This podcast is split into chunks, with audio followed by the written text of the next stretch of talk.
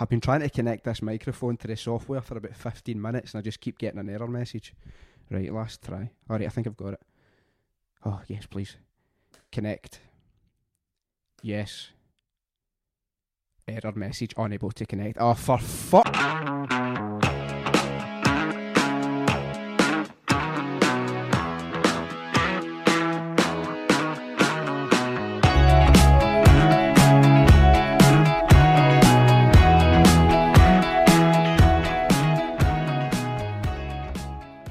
And welcome to another lockdown episode of Blethered. I'm Sean McDonald and I'm joined by Radio X's Toby Tarrant for his second appearance on the show. We talk about the new ITV drama Quiz, which tells the story of the British Army Major who cheated to win the main prize on Who Wants to Be a Millionaire.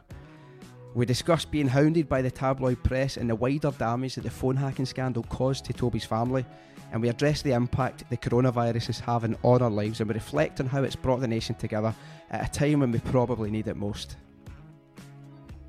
We both love a laugh, so like in the first episode, we talk about childish wind ups and prank calls, and you'll hear about the well meaning but now awful advice that Toby gave to the men of the UK ahead of the now cancelled European Football Championships. As you'll have heard, I've got a really good microphone that annoyingly wouldn't connect, so I apologise for the lack of sound quality on my part, but it was unfortunately the best that I could do given the circumstances. I will work hard to get that fixed for future episodes. If you want access to extra Blethered episodes, new shows, and to support the production of the show, then the link to the Patreon page is in the episode notes. It's not free to create, and I do this 100% on my own, so all support really does go a long way. And I also want to say a massive thank you to the people who have pledged their support so far because that's helped me to bring even more episodes out and much more in the pipeline. So I do hope that you're enjoying them. If you enjoy this one, feel free to share it. And one last thing stay safe, stay home, keep your distance.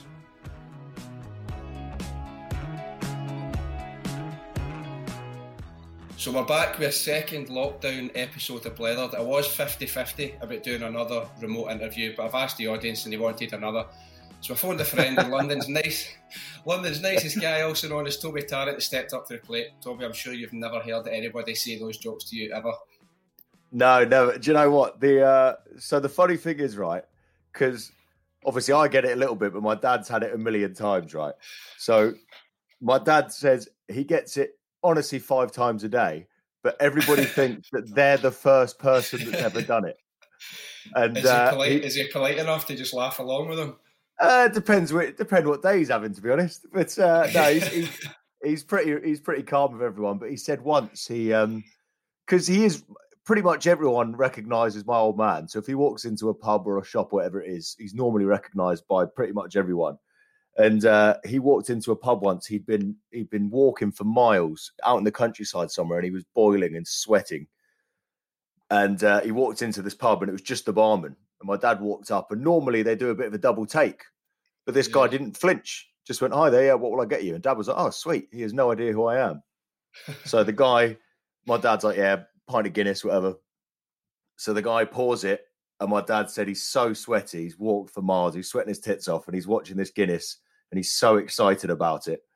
And the guy pours it, lets it rest, take payment, fills it up, hands it to my dad, and just as my dad goes to take it, he pours it out in the tray and goes, "But we don't want to give you that." and my dad was like, "You prick! I've walked four miles for this pint of Guinness."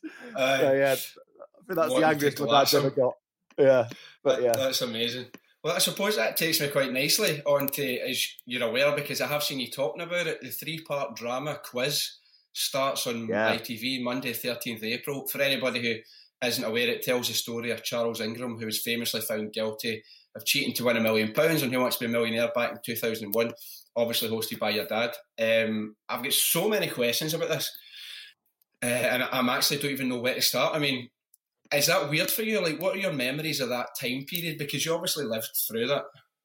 Yeah, I mean, it was it was mad, and I never I never get bored of talking about it. To be fair, because it was when it happened, it was the biggest news story on the planet.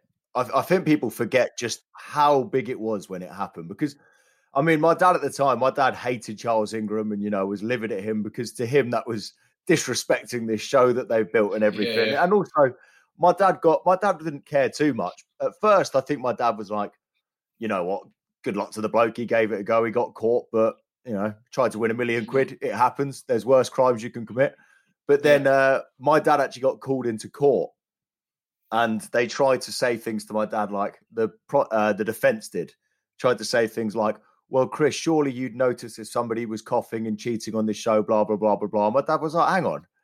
He's like, You've never hosted a live TV show, but I've got read an auto cue. He goes, You watch half an hour, but it takes us two hours to film. There's people coughing, sneezing, and I'm trying to concentrate on hosting a show as well. So mm. he got annoyed when he got dragged into court and stuff. Um, and at the time, he hated Charles Ingram. But when it was all over, my dad was like, actually, it made the show even bigger.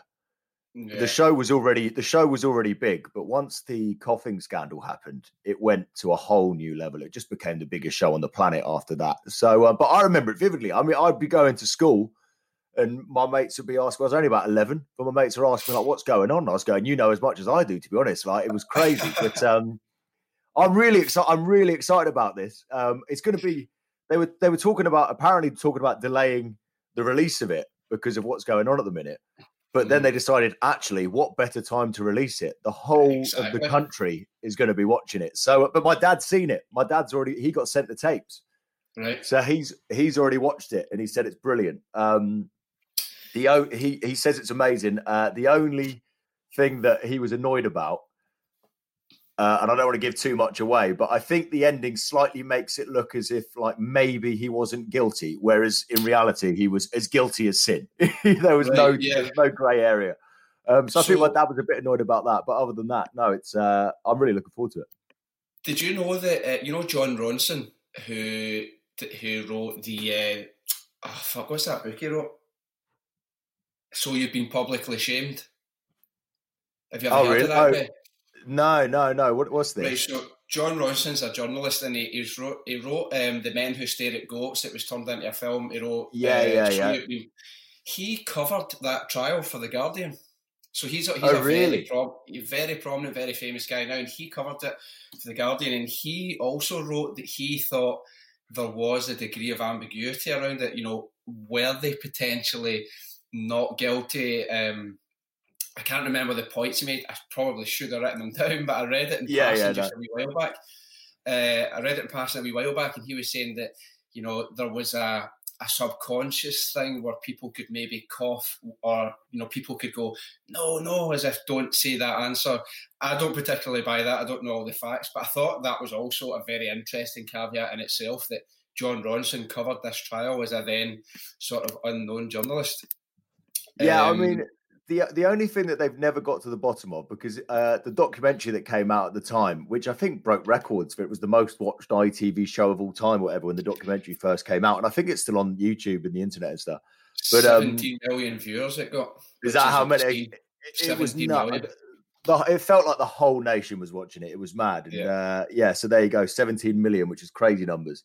So um, when you watch that, I mean, there's no question they cheated because it adds up in that documentary. There's things like where Tecwen Whittock, who's the bloke who was coughing behind Charles Ingram, he messes up and coughs on the wrong letter. So then the wife steps in and coughs and says no or so. I mean, it was pretty. But the one yeah. thing they've never got to the bottom of is there must have been. It's fascinating. There must have been a sort of second gunman on the grassy knoll scenario. Somebody must have been feeding Tecwen Whittock the answers because otherwise he'd just go in the chair and win a million pounds. Exactly, I thought that myself.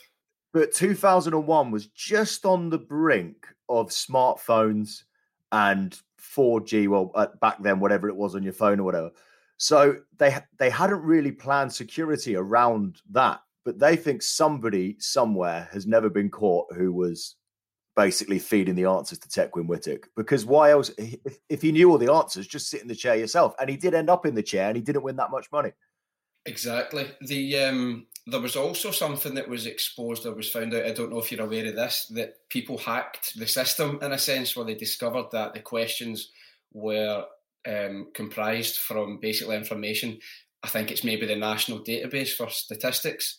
And what they oh, were doing was people as like a syndicate, and people would pay X amount of money to then receive certain answers or to receive certain assistance. And I think it was it was estimated that something like four pounds for every tenner that was won was won as part of this syndicate. And I think Oh really? I, I don't know if it was maybe in the documentary or maybe when they were doing research for the show just recently for the show quiz. and they, I think they confronted people and they said what we did wasn't illegal. You know, your system had flaws in it, and we exposed them. Yeah, um, which it. is so mental for what you think is just such a light-hearted primetime TV show. There's like so much darkness and scandal around it. Yeah, it's mad. I mean, it doesn't surprise me though because it's a million pounds, and people do people rob banks for less than a million quid. I mean, it is yeah. a serious amount of money. So if there's ways to, you know, be fraudulent and nick it, because that was the thing. The reason the show was so successful. So David Briggs, who came up of it, was an absolute genius. He's a lovely man and he's an absolute genius. And he, um, he came up with it quite simple. It was 15 questions with a couple of lifelines, but it wasn't anything too groundbreaking. But yeah. his big thing was we're going to give away a million pounds. And the TV companies were going, Well, where are you going to get that million pounds from? And he said, From adverts and sponsors. And they said, Well, mm. and he goes, But why are you going to get so much advertising and so much sponsorship? And he goes, Because we're giving away a million pounds. And you forget before that, you used to win a washing machine, you want a speedboat on Bullseye, you want a trip to, you know, at the very best, you want a trip to the Bahamas on TV. Yeah. No yeah. one had ever given away a million pounds before. And now, you know, people get people win 50 grand at four o'clock in the afternoon on daytime TV. But back then, a million pounds was absolutely nuts. And uh, so I'm not surprised people tried to scam it. And like I say, 2001, technology was moving so quickly. There were some people that were probably ahead of the technology that Millionaire was using. So nothing surprises me. But uh, in the long run, I think it made the show bigger than ever. For any younger listeners who might not realise, it was the biggest thing at the time. I had the game on for the PlayStation. That's how big it was. Like I would yeah. sit and play a PlayStation game of what is it a quiz, and now people might think that's boring, but there was the association of the just the glitch and and, and how huge it was. Was there like for you being at school, like were you like a, a focus of attention, or like did you feel a certain limelight from that? No, it's a weird one. I mean, the thing was for me growing up. So my dad had done Tiswas when I was before I was born, which was a huge, huge show before our time, but massive. And I'd probably say it's still the one thing that people come up to me about more than anything. It's the one on the street yeah. that the most people say, "Oh, I miss Tiswas," blah blah blah. So he was already, and then also because I grew up around London and my dad did the Capital Breakfast Show in London, he was already everybody listened to his breakfast show and stuff. So he was already like well known when I went to school, but definitely Millionaire was a whole new level. Mm. I you felt it, you know. Um, you felt that suddenly Dad was because radio they can't see you. There's something about TV that uh, catapults you to a whole new level of celebrity and stuff. And so yeah, so um, for a younger generation, uh, you know, Millionaire kind of was the reason that people knew who my dad was and stuff. But speaking of fraud, now you talked about the game on the so this is a completely true story. So do you remember they used to have the Who Wants to Be a Millionaire machine in the pubs? Yes. So in the pubs, loads, um, especially like around London and stuff, but in all the pubs, you had the Who Wants to Be a Millionaire quiz machine, right? And you went and you put a quid in and you see how far you got and you could win a bit of money out. And I think the million was like a te- was like a tenner, right? So we had the pub machine in our house. So when they were releasing, so when they were releasing all the pub machines, they said to my dad, they said, "Oh, Chris, do you want one in your house?" And he went, "Yeah, go on then." So they, it's this huge thing that they came and wheeled in and was just in our like front hallway for about two years. um, and my sisters, I was too young at the time, but my sisters, we used to play on it all day because it was free. So we just stand there all day playing on this quiz machine. So we played it so much that we knew all the questions. and then my sisters would go to the pub near us, put a quid in, and take a tenner out every single time. And they'd never told anyone in the pub that they were my dad's daughters, that they had the machine in their front room. So uh, people that just sister, thought they were absolute geniuses. Yeah, so that's it. So my sisters, who are, you know, I don't want to be too unkind, but they'll be the first to admit it. They are not genius at all. But they would literally go to the pub with one pound, knowing that that will serve them for the rest of the night. They they didn't pay for a drink for about a year and a half, and then what happened was they updated all the questions and all the machines in the pubs, but it never came round and updated ours. So after they'd done that, we were screwed. But for about a year and a half, my sisters got free drinks. What a result. See now, if, if there was a game like that, people would you couldn't do it now because people would just stand with their phone and just Google the answer. Yeah, you would just get it. So as you say, with the with the development advancement of uh, technology, it makes it a lot easier to scam it. Um, yeah, I mean, people cheat. You, you you know, you say that. I'm not surprised people tried to steal a million quid because people cheat. If you go to any pub quiz in the country, there's people going to the toilet and getting their phones out, and that's the win. You know, oh, yeah. a 25 pound voucher and stuff. Like, it doesn't surprise me at all that people tried to scam millionaire, and and that's that Charles Ingram. He's the one that we know about, but it might have happened, and we might never know about it. True. The, uh, His biggest Michael mistake was going for a million quid. He never should have gone for the million. If he'd walked yeah. off for 250 grand, I don't think they would have followed him as intently. Yeah. Uh, Michael Sheen plays your dad. He's if anyone else doesn't know, he's played David Frost and Frost Nixon and Brian Clough in the Damned United. So he's known for pe- getting people down to a teen. It's almost freaky because I saw the recreated photo of your dad walking into court. I think you tweeted it. Did they yeah. spend any? T- did they spend any time together, like for him to prepare or to pick up his mannerisms? Not at all. But so it's funny. So my dad was at. I, I want to say maybe it was the Pride of Britain Awards uh, within the last six months and so my dad was there, and my dad knew that Michael Sheen was playing him in a film. And so my dad has never met Michael Sheen before. They've never met. But my dad sees Michael Sheen over in the distance doing a load of interviews and stuff. And my dad's like, I've got to go over and say hello because I know that he's playing me in a film right now. Yeah. So dad walks over and taps Michael Sheen on the shoulder. And uh, Michael Sheen turns around expecting it to be some fan who wants a selfie or something. Yeah. And he turns around and my dad's there grinning at him. And Michael Sheen apparently was like, no fucking way. He goes, I have been, he goes, I have been staring at that face for about a year because Michael Sheen said, I've locked myself in a room with every single episode of Who Wants to Be a Millionaire ever. And I've just watched them on repeat, just on a loop. And he goes, and it's so crazy. And he was like touching my dad's face, going, I can't believe you're actually here. So, and they had a really lovely chat. My dad said he was absolutely lovely. Um, and he was really nice, actually. He was really complimentary to my dad and said, I just got to say that I loved watching you and that you were a genius, like hosting it and stuff. But no, they had a really nice chat. And my dad said he was absolutely lovely. And uh, well, my dad, my dad, to be honest, he thinks it's awesome. He just thinks yeah. it's so cool. Because, and he said, I, ch- I chatted to my dad the other day and he said, you know, watching it really brought me back to it was such a crazy but exciting time of my life. Like I just forgot how big this was. And seeing it brought that all back. And he, my dad's buzzing about it. I think he's really chuffed, and I think he's really yeah. pleased of how it's come out as well. He says it's brilliant. I'm really looking forward to seeing it um, uh, uh, because having read up on it, I'm like, oh shit, I forgot how big this was as well. I forgot it was that long ago. Like, obviously, what's that? 19 years ago. Bloody hell! Yeah, it's mad, so isn't it? It's scary. It'll be good watching. Um, another thing I kind of wanted to touch on. You might not have anything to say on this, but so I mean, where like I suppose I'll see what I mean. So like press behaviour and conduct uh, these days is slightly improved as a result of recent events, namely obviously the Leveson inquiry, which again, if yeah. anybody's unaware, was like a, a, judicial public inquiry into the culture, practices, and ethics of the British press following the phone hacking scandal. Obviously, we're seeing suicides and things like that. They're slightly more human or, or, or less feral. Um, but they, they obviously when you were younger, the tabloid press were horrendous, were ruthless. Did they follow you about at that time, or did you were you ever on the end of any of that sort of conduct? Uh, you know, the way that yeah. they, they just go after people.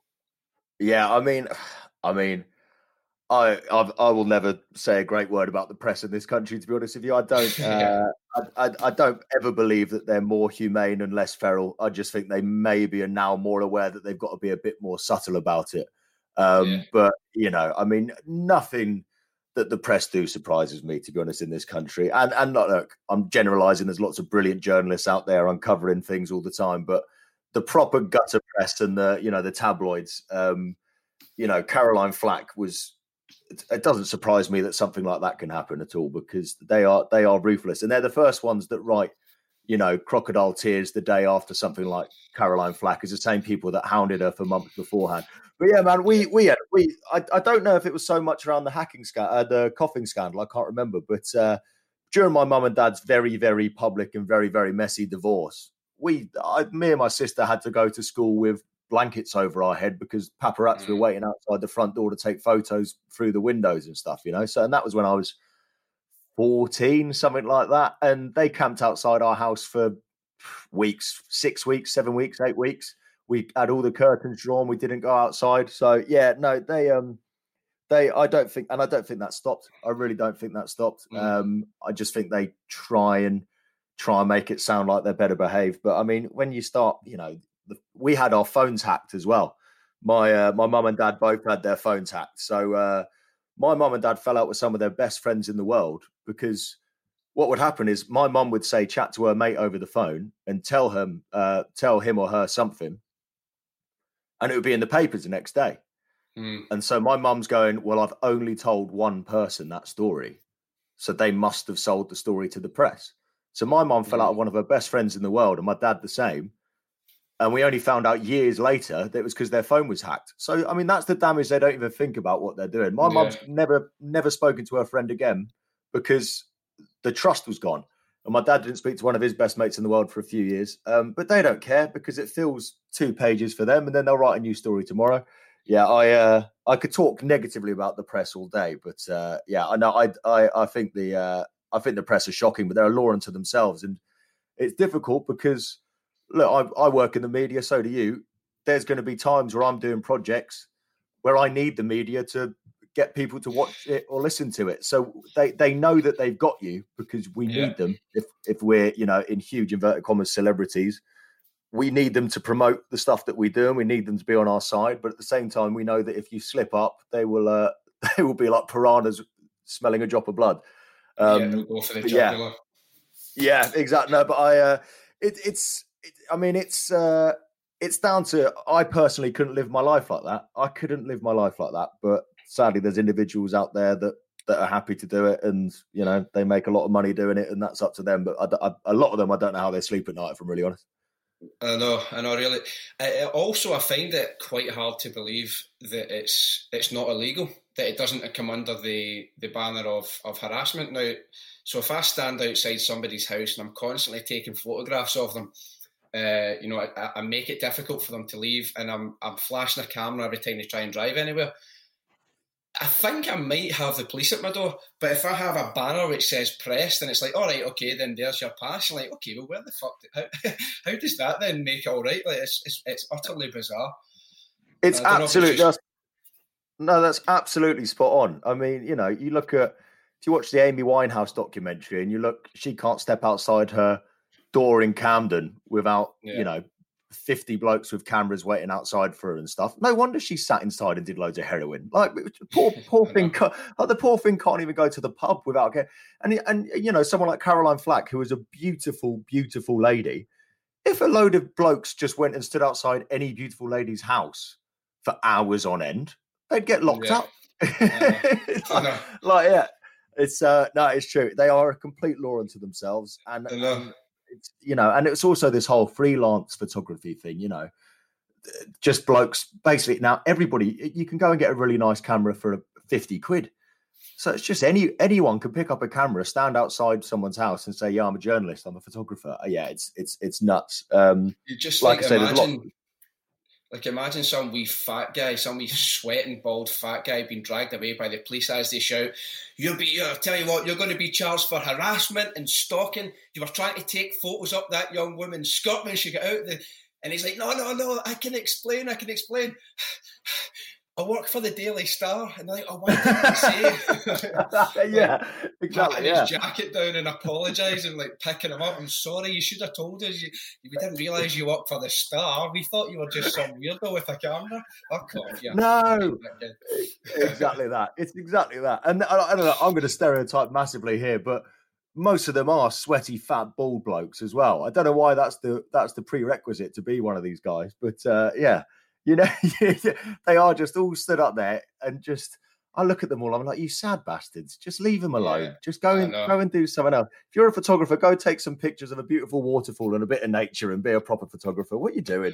What are you doing? Yeah, my yeah. YouTube rab- my YouTube rabbit hole tonight is going to be celebrities meltdowns paparazzi. That'll be like my search and just seeing like celebrities smashing paparazzi's cameras out their hands. Uh, now this is uh, genuinely this is a law that I would introduce in this country, right? If this this should be the fair trade, right? So if you are a journalist or a photographer and you want to stand outside someone's house and take photos of them, they should have fair game that they can do whatever they want in reply. Yeah. So if if Liam Gallagher wants to punch a journalist in the face and smash his camera up, then good luck to him. It'll be entertaining to watch at least, and just and, and they should just have a free rein to do what they want in response. I think that's a fair game. One of my favourite stories about him is he was accused of riding a dog like a horse. There was a story. He was accused of riding a dog like a horse in a London pub, and a journalist was like following him with a, a microphone or the dictaphone in his face, and he's ignoring them. And they're like, uh, Liam, do you have any comment about the, the allegations that you're riding a, a, a, large dog like a horse around this pub? And he's ignoring them.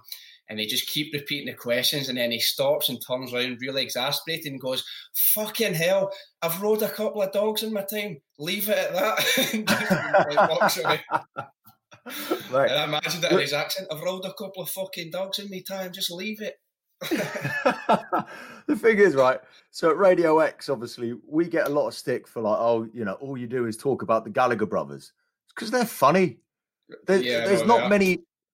There's not many. You know, most bands and rock stars nowadays, they're not as fun as they used to be. They take yeah. themselves too seriously.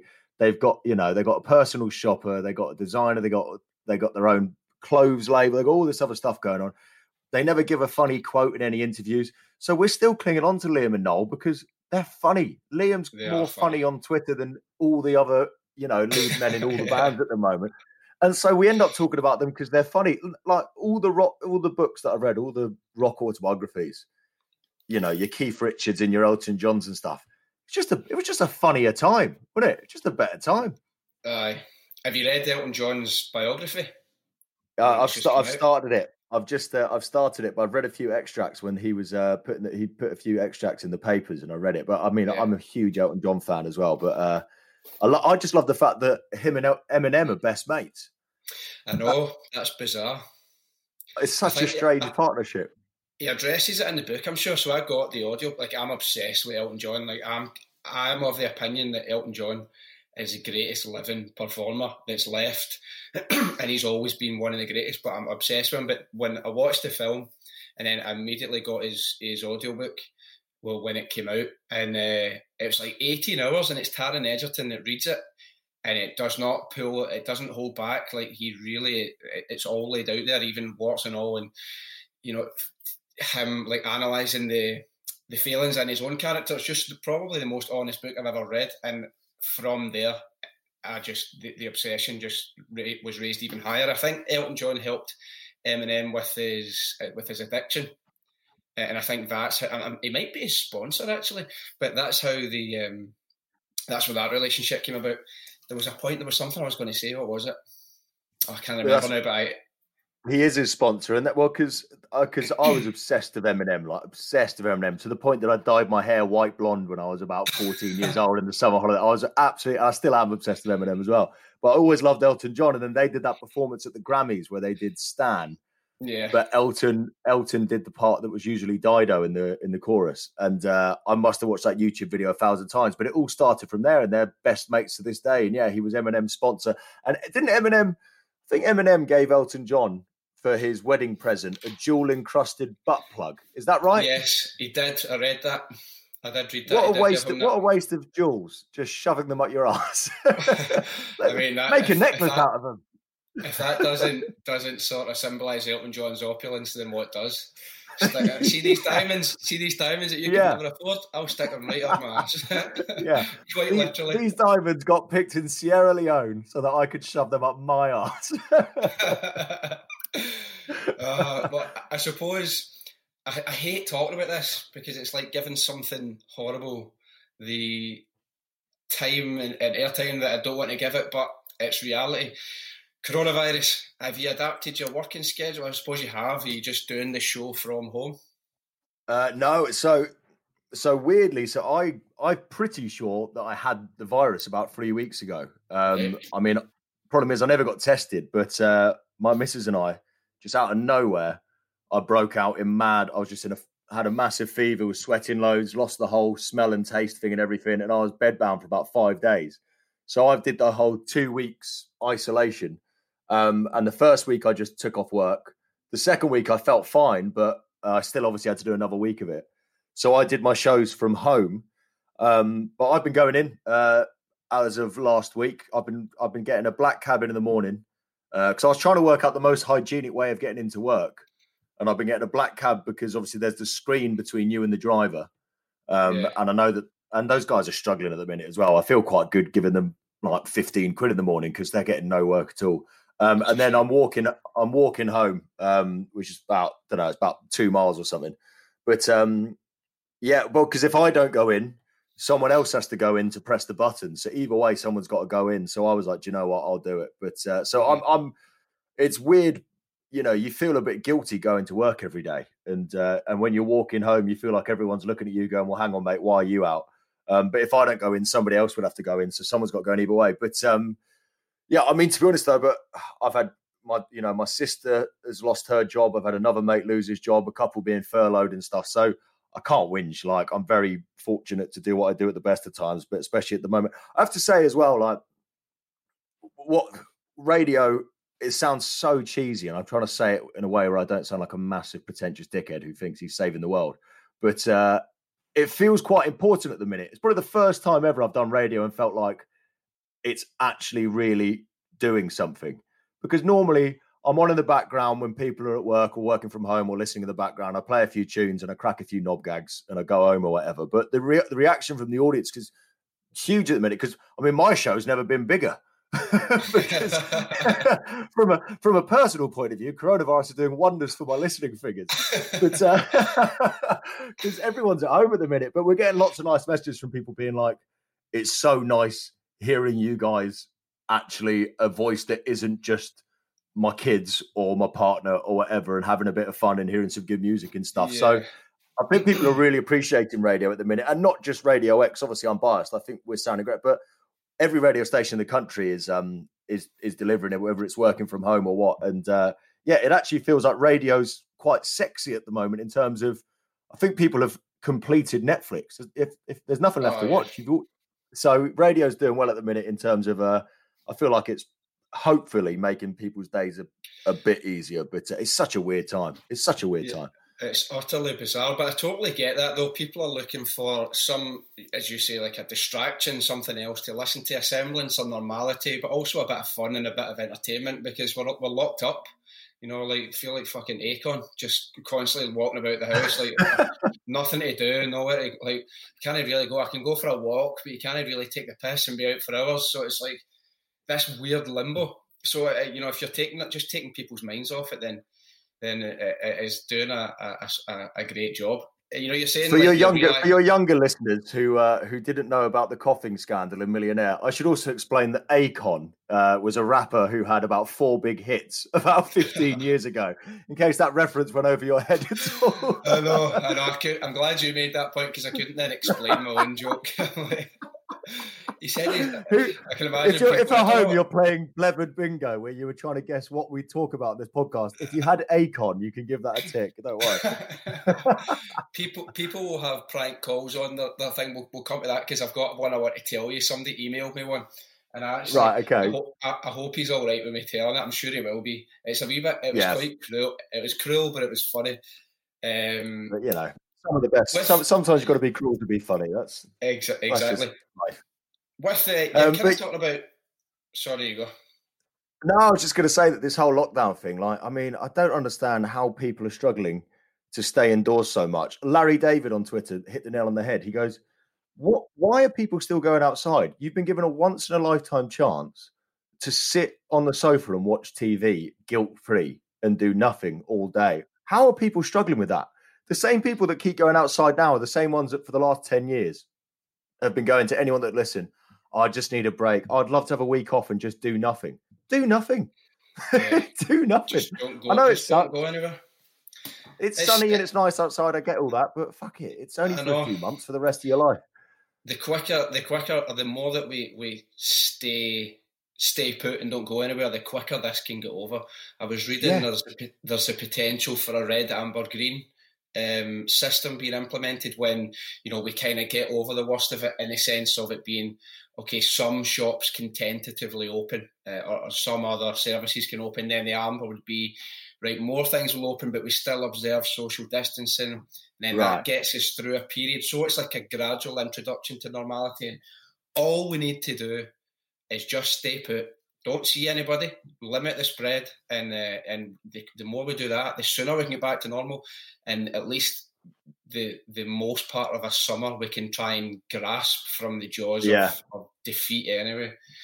I'll tell you who's having a really tough time at the minute is uh, blokes that were having affairs. That's tough. I know. Because you, got normally, you know, you, you, oh, I'd, I'm, I'm staying late at work, or I'm going to meet my mate at the pub, or you know I've got to go to this conference in in in Bournemouth, you know. But all those excuses they can't work. Instead, you know they've got they've got to go back to their unhappy marriage, hang out with their wife all day. You know their beautiful mistress. They can't go yeah. see him. Terrible, that's the, terrible. That's the punishment for their bad behaviour. Do you think yeah, and be, robbers? Um... Robbers are having a nightmare. Everyone's in. I know drug dealers will be struggling as well because they can't drug import dealers. anything. They can't really take it anywhere.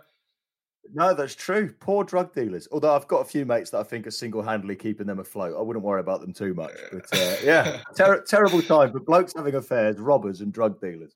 Speaking of relationships in that sense, do you think we'll see couples splitting up where they're just like, "I fucking hate you," like it's been cemented and that's them. They're finished. Yeah, it's it's well. Apparently, in China that happened. In lots of the places that have been in lockdown, um, divorces have gone absolutely through the roof. Basically, since since it ended. I think we'll see a record number of divorces and a record number of babies in about nine months' time as well.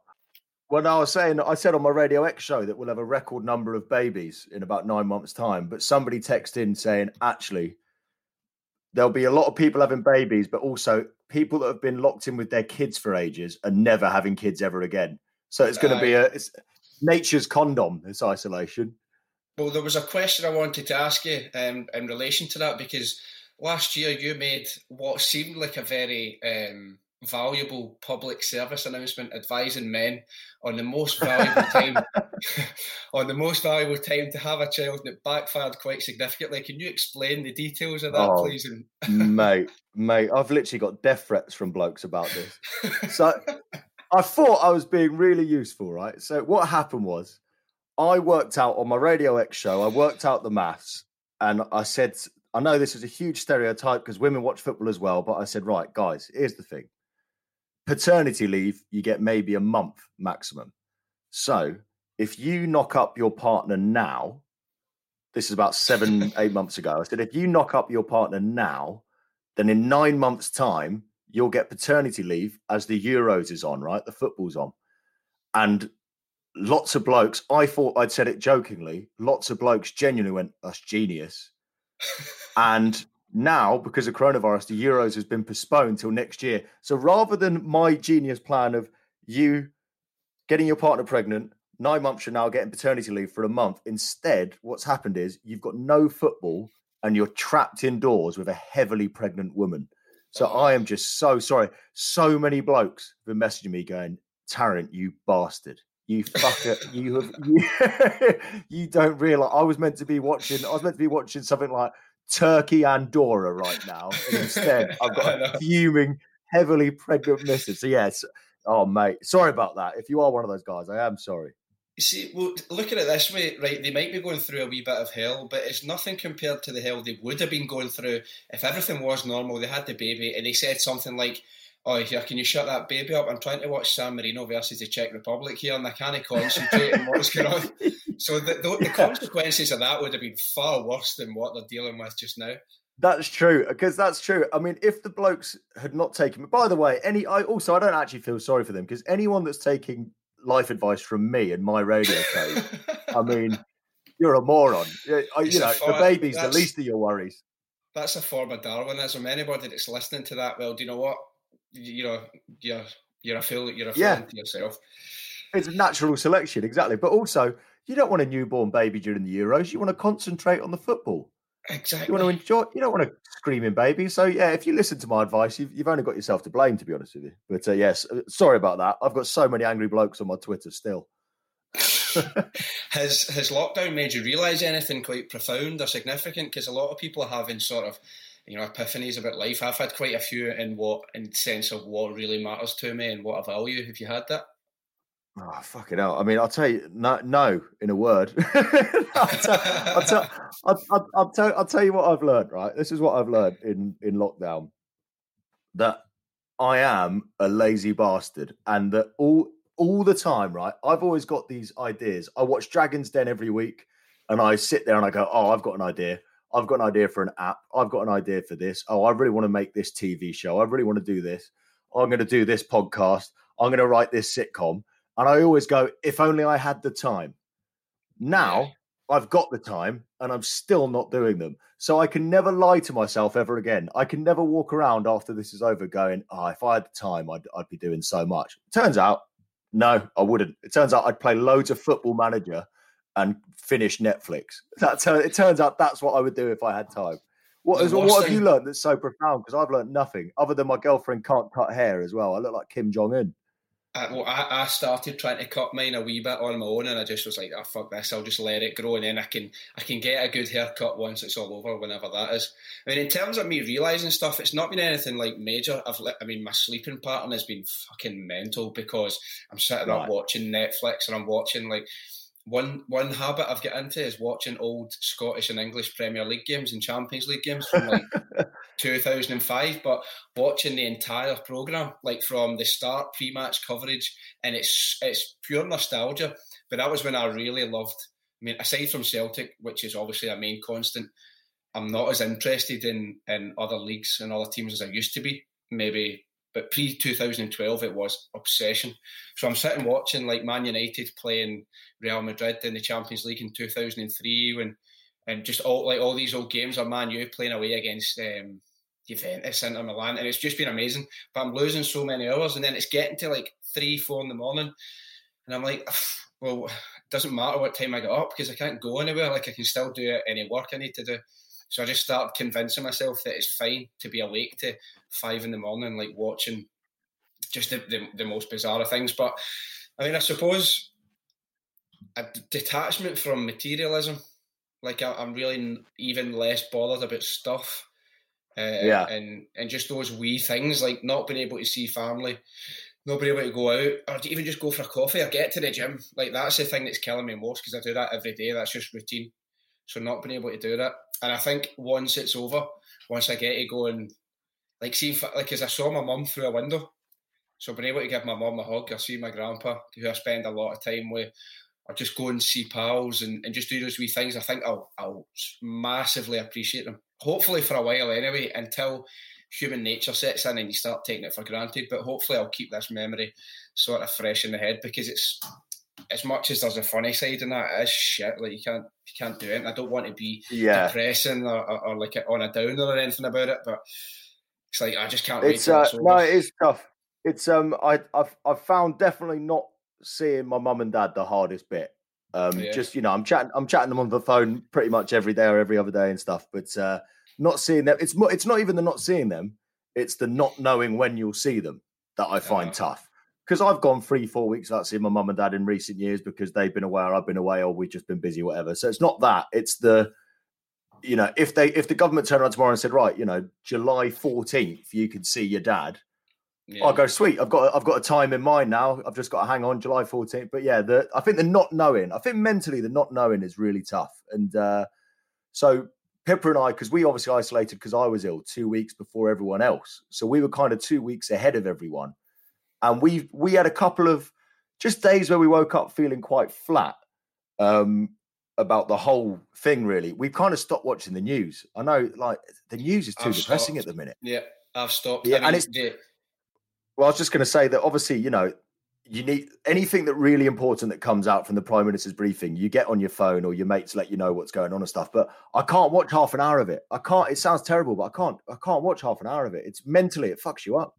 I'm the exact same. Any major information will make its way to you, and I'll, I'll watch the briefings for like the first 10, 15 minutes, and then go, okay, have we got the, the important information? Yeah. It's going off because you just end up dwelling on it. Yeah, it's it's so sad, man. And and you know, it, it's you, oh, it's terrible. You become numb almost because when this whole thing started, you know, I remember when that first person got coronavirus in the northeast of England, and that feels like only yesterday. Then there was the first death in Berkshire, Reading area, I think it was.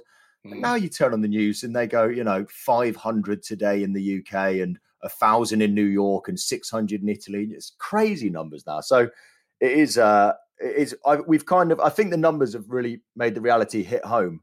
And now you've just got to accept your lot, sit at home, stay indoors. It is what it is. It's not ideal, but it's Don't, the numbers are, yeah. are terrifying, man. But it is. I keep saying to my dad. I keep saying, you know, my dad's seventy three. He can't get this thing. He can't. He, it's dangerous for my dad to get this thing. You know, he's had health issues in the past, and he's seventy three years old. So he's being sensible. He's locked himself away and whatever. Um, but I just keep saying to him, I'm like, look, it's three, four, five, six months for the rest of your life. So in five exactly. years' time, we'll look back and you know almost laugh about this whole time. But for now, just stay indoors and don't be a knob. it's really not.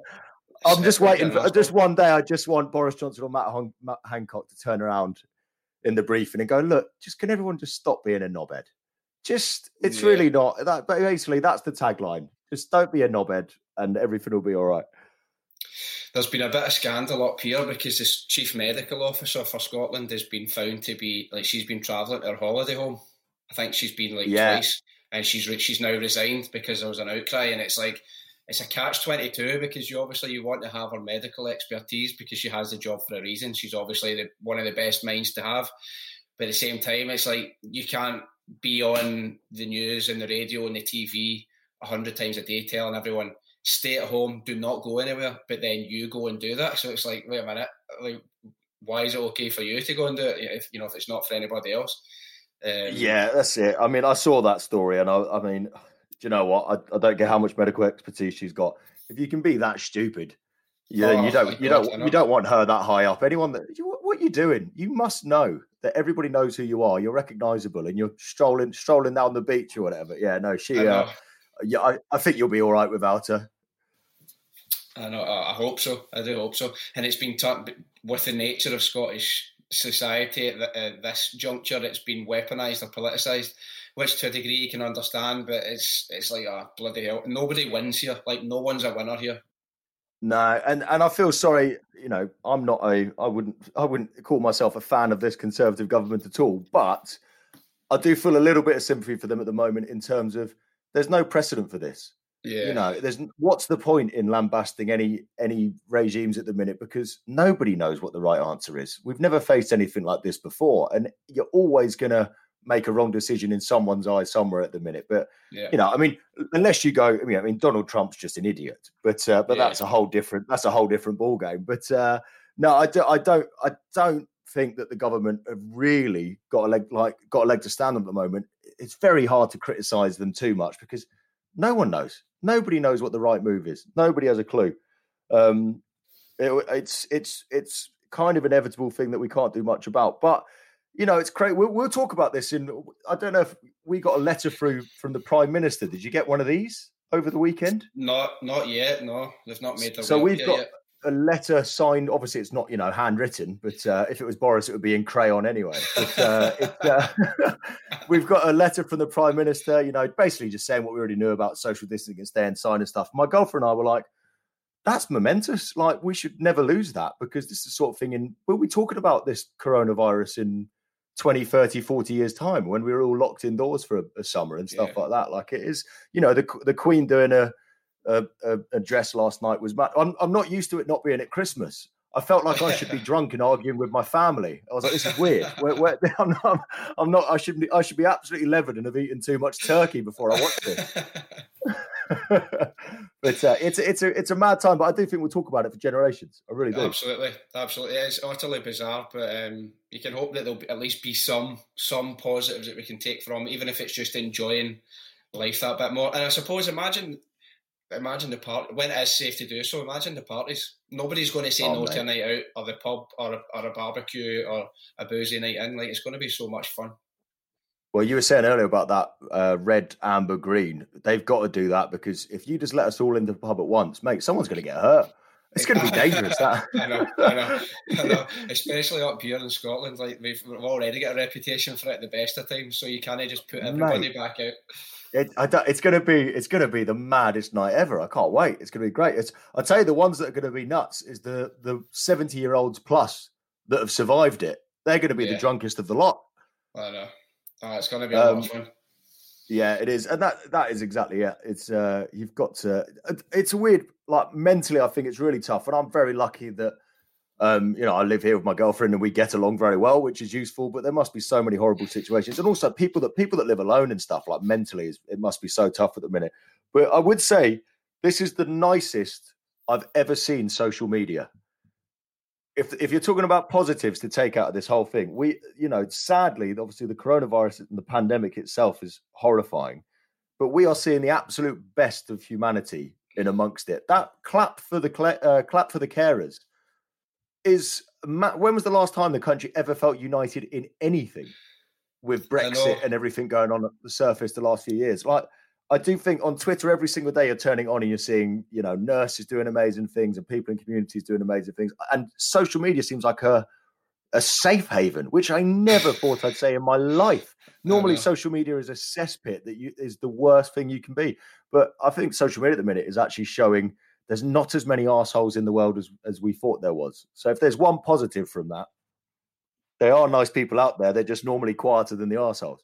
That's it, and it's it's the first thing, and I would say possibly the first thing in history where we all have the almost the exact same um, level of, of interest in it because even people are making comparisons to like the World War uh, World War One and World War Two, but you could make the argument that somebody who lives in a very remote outpost would not be as affected as someone who's in the centre of London, let's say. Whereas yeah. with this, we are all completely um, on the same level here, so we have to be pulling in the same direction. You just, as you say, hope hope that these things, then these attitudes or these sort of perspectives and paradigms will continue to exist and thrive once this is done. I won't hold my breath because people have got a habit of letting you down, but you never yeah, know. I yeah. mean, let's have some faith, I suppose. Well, as you said, you know, you don't. I like to think that when when this is all over, I'll really appreciate the spending time with my family and seeing my mates and and just things like just going and having a quick pint in the pub on the way home or whatever. Um, yeah. Human nature, like you said, sadly kicks in, and you soon get comfortable in your in your life again. But it would be nice if something positive came out of all of this, even if it is a sense of community and a sense of unity again. Because God knows that the UK, probably more than anywhere at the moment, needs it.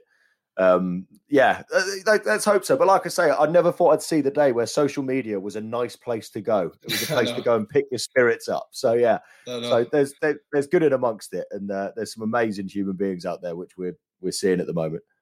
Well, when it is all over, I'll get myself down to London. We'll play football on that roof in Battersea again. Go to that wee pub. Yeah. It'll be smashing. Absolutely, it's mate. I'm missing just. I mean, I think my whole cricket season's going to go out the window and playing golf and stuff in the summer. But missing seven-a-side football on a Monday, I'll never take it for granted again. I'll never. Uh, all those nights getting nutmegged by sixteen-year-olds. I've missed them. Gordon Smart screaming at you to give him the ball. yeah, and a 40, 45 year old man calling me a bell end every five minutes. I've missed that. I've missed that. So yeah, it's the small things in life. Oh, I'll not, I'll not keep you too much longer. I'm sure you've got a busy night of. Um... What's this? I want to hear this prank before I go, though. I want to oh, hear this prank that your mate sent you. Fuck. So last time we did this podcast, we ended up just chatting about pranks for about I can't remember about an hour and a half. It's, it's one of my my favorite things we've ever recorded. Literally just talking about so if anyone's not heard it, you can go back and hear the episode with Toby from November uh, 2019, and we basically spoke about school pranks and school wind-ups. Do you know I've actually heard loads and I've forgotten them now. Have you have, have you had any more come to come to your memory? No, no, I'm trying to. I'm trying to think. I've. I think I've been relatively well behaved. I mean, my the problem is all my focus that used to go into pranking big mates is now I just spend all day seeing how many different ways I can annoy my girlfriend. It's basically just that, but it, it, it kills the time. It passes the time. She's gonna, you know, talk about divorce rates at the end of this. I mean, the, the minute this isolation's over, she's leaving me, and, and I'll be honest, I'll help her pack her bags. I don't blame her. Understandable. Yeah. I'll, I'll, I'll, call her cab. Uh, she, you know, she's done well to survive as long as she has. Right, right, okay. So here so, so what's the background to this? So your mate just messaged you going, "I've played a blinder here." It's an email from a guy who I haven't spoken to before. Um, right. I don't. I'm. I'm. I'm in order to protect his identity, I'll just say it's John P. Uh, and John had sent me an email. So John and his surname begins with P. Just I don't want to fully name him, just in case he's not happy with that. John, yeah. I, am sorry, mate. I did just get your email this morning um, because I was going through a backlog. So I'm sorry I didn't get back to you. I will have emailed you before you hear this. So, John, I'll just read the email out, right? So, John emailed saying, All right, mate, I've just listened to the Toby Tarrant pod and I love the wind up stories, so I thought I'd share one. My mate, who's an electrician, was always sending deliveries to our houses and taxis, etc. So I tried to get him back, but being the wind up merchant that he is, he carried it on and grew it into an even bigger wind up that went on for about two weeks. I created a Gumtree ad looking for electricians for an immediate start in Glasgow. The fake company names, this is what I find hilarious. The fake company name was Gables Cables, and the owner was Martin Gable. the ad said, I'm looking for electricians to start immediately for a large contract we will put the money on the table if you work for Gables Cables. Gables Cables favours men who are able. We want to hire men who are payable, willing, and able to work in a stable environment for a company who are capable. Contact Martin. Contact Martin Gable now for an immediate start. And I then listed I listed my mate Kev's phone number as the contact details. Kev was then flooded with phone calls from from electricians looking for a job. He was working in town one day and finished at twelve thirty on a Friday, so he started setting up interviews for the Friday at one pm in Wetherspoons. He told them to send in a selfie and picture of their tools, among other stupid shit that no interview process would ever contain. And he managed to get a good few of them to do this. And he told about six different electricians to go up to the bar in Wetherspoons and ask for Martin Gable's table at 1 pm on the Friday. He told them. he told them all to bring their favourite screwdriver. and then it says him and two of his, him and two of his workmates went and got a table next to the bar and sat a bit of paper on the table across from them with Gables Cables table written on it and just sat there boozing to see what happened. He said two sparks turned up separately with a screwdriver and a drill set and asked the bar for Gables Cables table and eventually sat down at the table next to my mates. He couldn't write it. It says that he managed to find two of the guys' work, so it didn't end badly, but it was a hilarious, a hilarious. That's build-up. very, very strong. I was right, pissing myself to, uh, reading it. You know, I said I wasn't using my time productively at all. I'm going to yeah. try and use this time to come up with a wonderful prank. I've just got to, I've just got to work out the details. But that's that's my promise to you. And when we do this podcast, whenever from now, we can. Why yeah. don't we both come up with one in isolation and we'll compare notes in the future? Aye. Okay. Let's do it.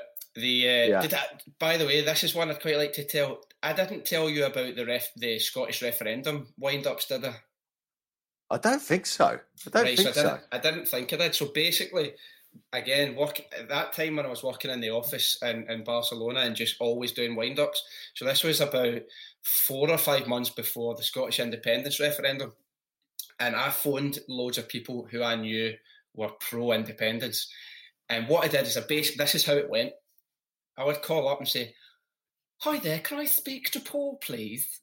And they'd go, Yep. Hi, Paul. My name's uh, Robert, and I'm calling on behalf of YouGov. We are doing an independent survey, and we're contacting people who are going to be affected by the upcoming Scottish independence referendum. Do you mind just having a little chat with me? If I ask you a few questions, is that all right? It's completely impartial, and this information won't be shared with any third parties. So he's immediately right. Why does he think that's going to be anybody? So I kept doing this voice, and I basically said, I asked him loads of arbitrary, arbitrary questions, such as, would you uh, where are you based or where are you domiciled in Scotland? Um, what profession are you working in? Have you voted in general elections in the past? And then I would say, are you going to participate in the Scottish independence referendum? And they would say yes. So I did this to my uncle. And he said, Yeah, I'm, I'm going to be participating. I said, All right, well, you don't have to share that information with me, but would you be, be willing to divulge the way in which you intend to vote? And he said, Yes, I would. Uh, I'll, I'll, be voting yes for independence. So I said, All right, great, fantastic. Um, do you have any particular reason that's making you, you go that way? So he said something along the lines of, I think that we're financially capable of being, you know, viable on our own. And I just went, funny that. Anyway, so I asked the next question, and he fucking bit straight away. And then, what do you mean? He went, what, what do you mean funny that? What's funny? And I went, well, I mean, you, you sound like a nice guy. Um, do you mind if I speak frankly? So he's like, okay, yeah, on you go. And I said, well, how are you going to pay for like all the methadone and stuff? Because obviously you guys have got a lot of heroin addicts up in Scotland and stuff.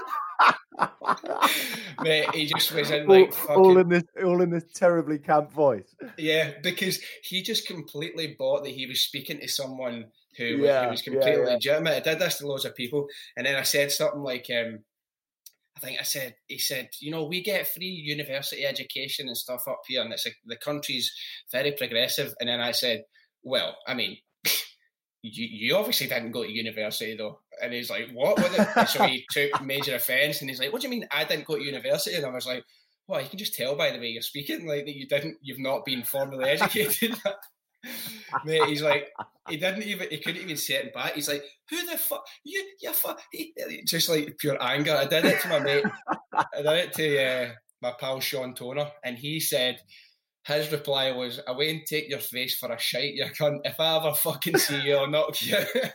I was like, all right, don't, don't hold back. If anything, proving proving your theory that they hadn't gone to university. To be exactly, fair, exactly, exactly. that, uh, that, that, was uh, that was one of my favourites. It's just so easy if you can just lure people in and just convince them that they're speaking to somebody. But that, that's a great idea. So there's a challenge.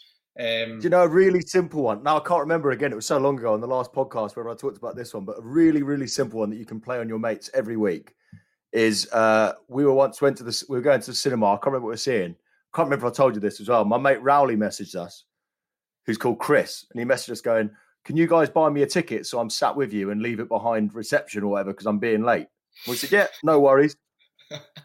so we get the ticket we go into cinema, whatever, we leave one behind. We message him saying, Right, mate, we've got your ticket, um, but you've got to ask for it. It's under the name Big Papa. Right? so, so, so, so he's like, You fucking dickheads. So he walks into the Odeon, walks into the Odeon, goes up to like the ticket office and goes, Hi, I'm collecting a ticket. Um, it, it's for Big Papa. The thing was, we just put it on. We just put it under Chris. Big Papa. Amazing. So he's gone up to this woman and gone, uh, is there a couple of tickets for Big Papa? And she's gone, uh, there's, there's one for Chris. He's like, oh yeah, no, that, that's me. She's like, why did you call yourself Big Papa? he's like, he's like, just can I just have the ticket? oh, I'm mortified. A very simple one, but very effective. I, I, did, I released an episode about a week ago called Hilarious Humiliations, and it was basically just me reading out all the things that people had sent into me about times when they'd made a mess or like they've got words mixed up. So it all started right. off because I tried to say on the phone, uh, no worries, or I tried to say no problem.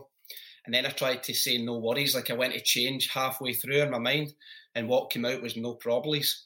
And it was just really embarrassing. I was fucking mortified.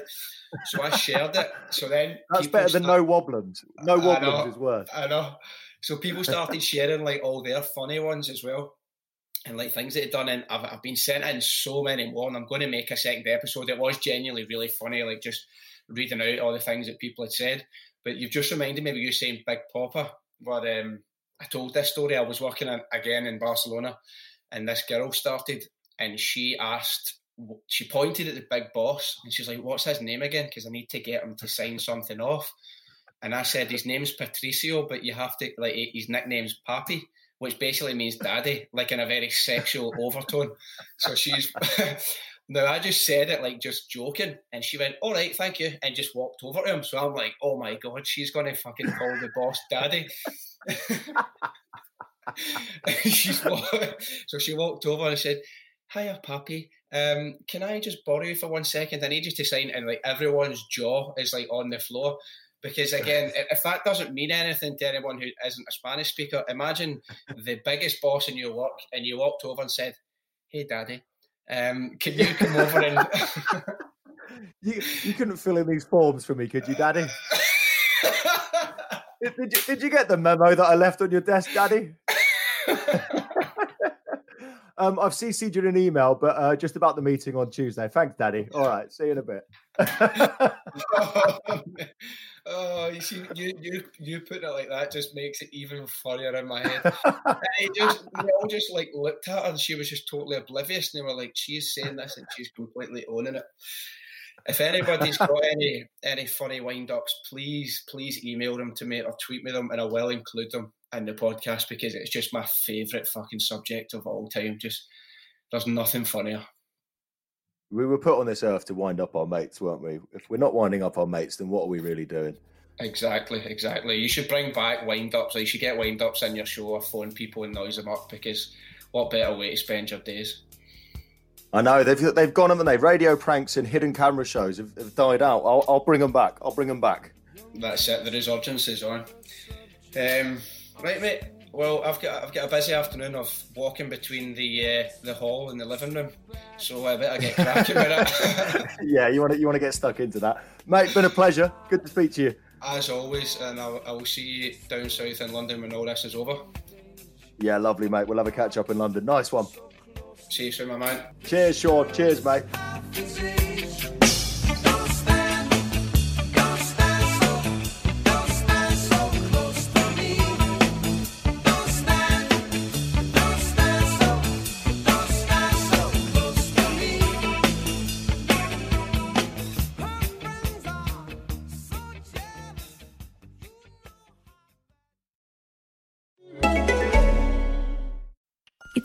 Seems like as humans, we are obsessed with defining ourselves. Identities have quickly become labels and vice versa. But the way I see it, human beings are much more complex, ever evolving, and at times contradictory. My name is Saadia Khan. I'm fascinated by our relationship to our identities and different stories we are creating around them. I explore all of these dynamics on my podcast, Immigrantly. We drop new episodes every Tuesday. We are available wherever you get your podcasts.